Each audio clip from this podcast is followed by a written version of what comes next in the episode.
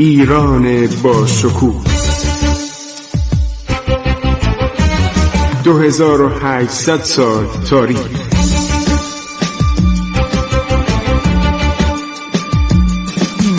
عبور از تاریخ.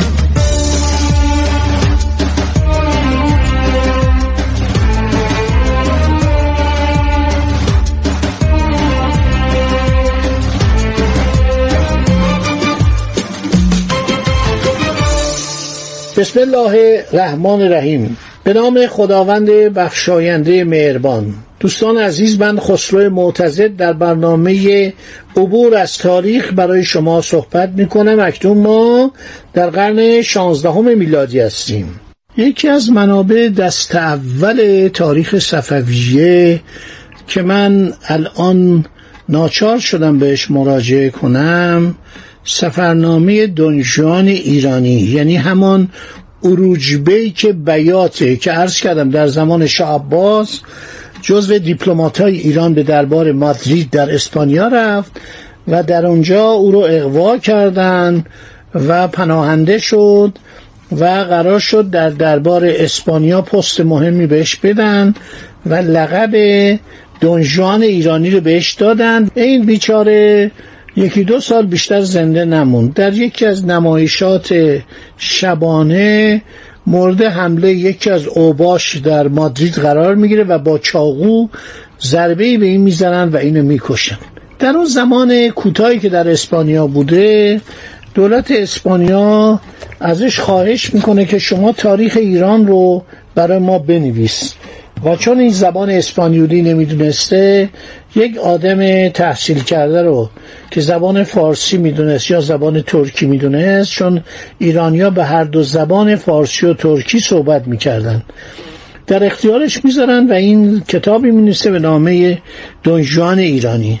و این چون شاهد بوده در دربار صفویه بوده قبل از شاه عباس و بعد از شاه عباس اطلاعاتش دست اوله. من هنگامی که ماجرای عرض شود که پریخان خانوم رو نقل می کردم اشاره کردم که گفتن که سر پریخان خانوم دختر شاه و به اصطلاح خواهر اسماعیل میرزا رو در آغاز سلطنت شاه محمد خدابنده بریدن و بالای دروازه شهر قزوین گذاشتن. من در آن لحظه منبعش یادم نیامد ولی الان در صفحه 167 از کتاب دوم فصل چهارم دنجان ایرانی دیدم که دنجان اشاره به این کرده که میرزا سلمان وزیر که در اداره امور کفایتی داشت آرامش و قراری به اوضاع سراسر کشور داده بود. میرزا سلمان همان کسی بود که مسبب قتل پریخان خانم یعنی شاهزاده خانومی که باعث قتل شاه اسماعیل دوم شده بود شد. پریخانوم محکوم به زب شد. بر دروازه قزوین سر او را که به خون آغشته بود سر نیزه در معرض تماشای همگان گذاشته بودند. این منظره بس اندوهبار و هولانگیز بود. زیرا وی گویین که تقصیر کار بود اما در واقع دختر شاه و خواهر شاهی دیگر بود. پس از این عمل تا مدتی سلطان محمد خدابنده فرمانروای بلا معارض ایران بود پسرش حمزه میرزا به نام او فرمان میراند. اما این مدت آرامش کوتاه بود.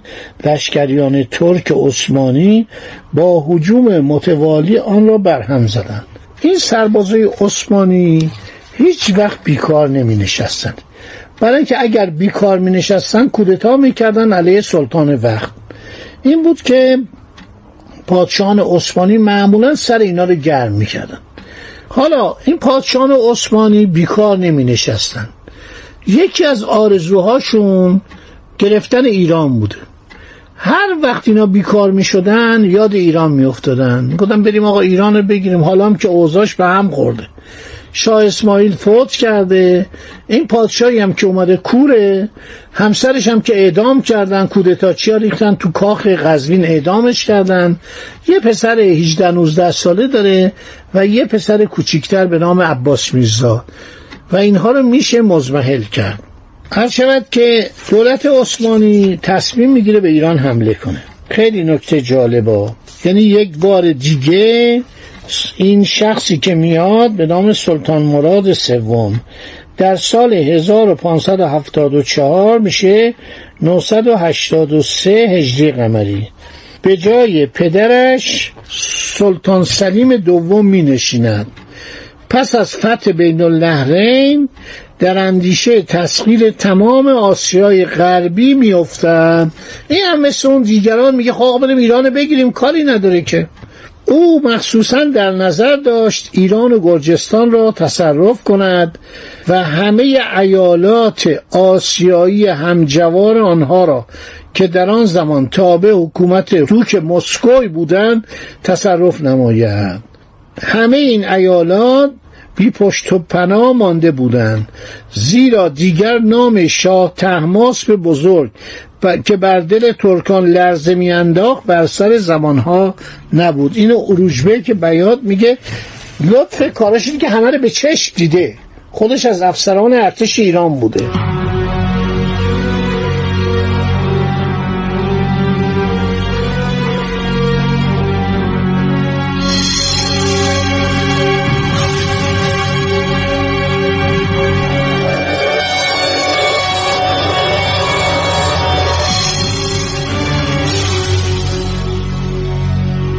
سلطان مراد از فرصت بهرهمند شد و در حالی که ایران در جنگ خانگی میسوخت پس از مشاورات بسیار مصطفی پاشا را به سرکردگی سپاه خیش معمور اجرای این تهاجم کرد. بعد به پادشاهان وان و ارزالروم و ارمنستان کبیر که در مرزهای کاپاتوکیه واقع است و به حاکم عراق عرب پیام فرستاد تا در این کار شرکت و یاری کنند و قلاع واقع در جوار مرز خیش را که متعلق به قزلباش یعنی ایرانی ها هست مورد حمله قرار دهند. سلطان محمد خداونده خب بیچاره کور نابینا همسرش هم که کشته بودن. واقعا مونده بود چه کار بکنه. ارتش ترکیه وقتی حرکت می‌کرد ارز کردم که سپاهیان آناتولی بودن ترکیه آسیا بودن روملی بودن ترکیه اروپا بودن از رومانی می آوردن از مجارستان می آوردن از مصر می آوردن از آلبانی می آوردن از یوکوسلاوی می آوردن تمام این امپراتوری عرض شود بسیار پهناور بود و در این کتاب وسینیج تاریخ امپراتوری عثمانی و کتاب های دیگه مثل نوئل باربر کتاب فرمانروایان شاخ زرین جزیات این مسائل رو عرض شود که آورده. اینها حرکت می‌کنن ایران رو بگیرن.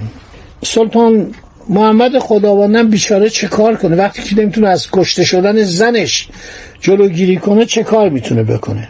سلطان محمد خداونده در کارهای مملکت هیچ خللی پیدا نکرد.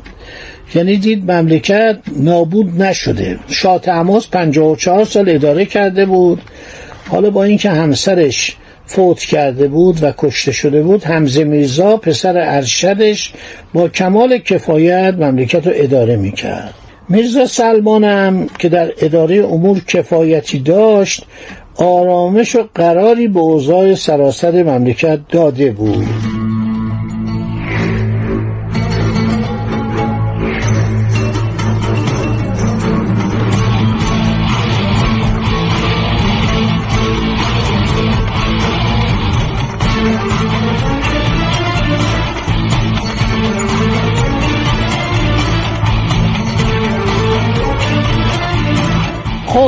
مصطفی پاشا فرمانده ارتش عثمانی زمستان را گذران اینا معمولا توی فصل بهار به طرف ایران حمله می‌کردن.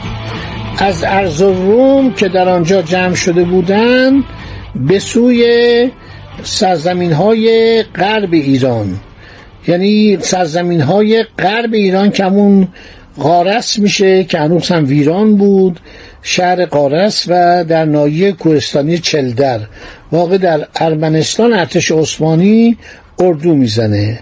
دویست هزار نفر اینا سرباز جمع کرده بودن برای گرفتن ایران. از ملیت های مختلف از مردم بیتودیه فریقیه لیدید مصر آفریقا مجار مخلوط شده بودن. به زور اینا رو می آوردن خدمت وظیفه بود نیچه بود دیگه. به لشکریان ترک تجهیزات و مهمات و تدارکات کامل می‌رسید از آن رو که اولوچ علی امیر و بحر ترک با کشتی همه گونه وسایل را به ترابوزان میرساند.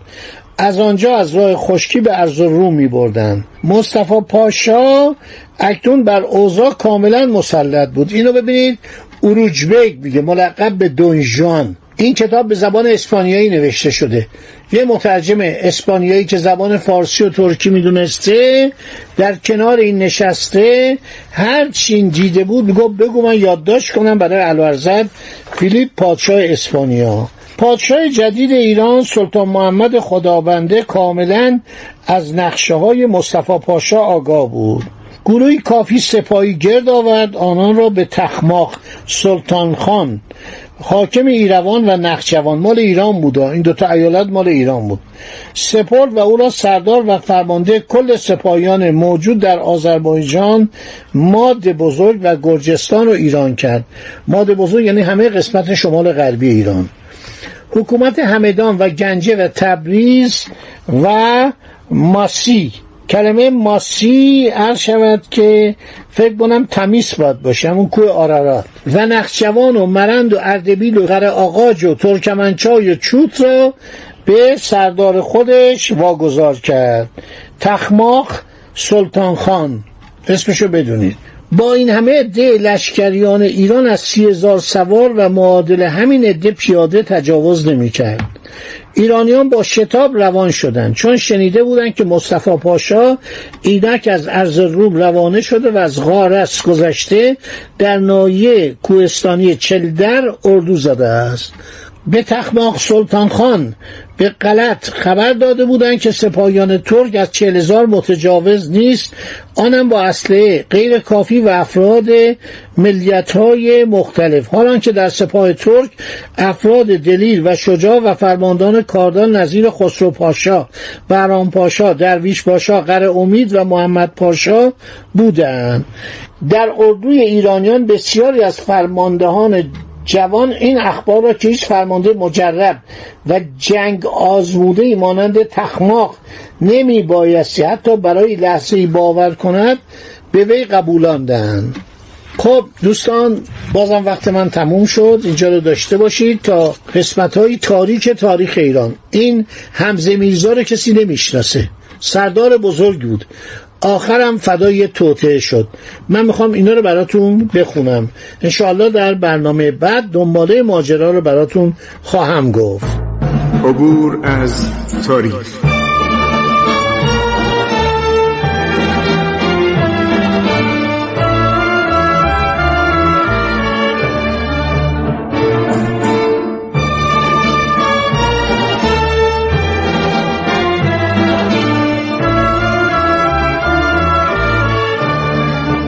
ایران با شکوه.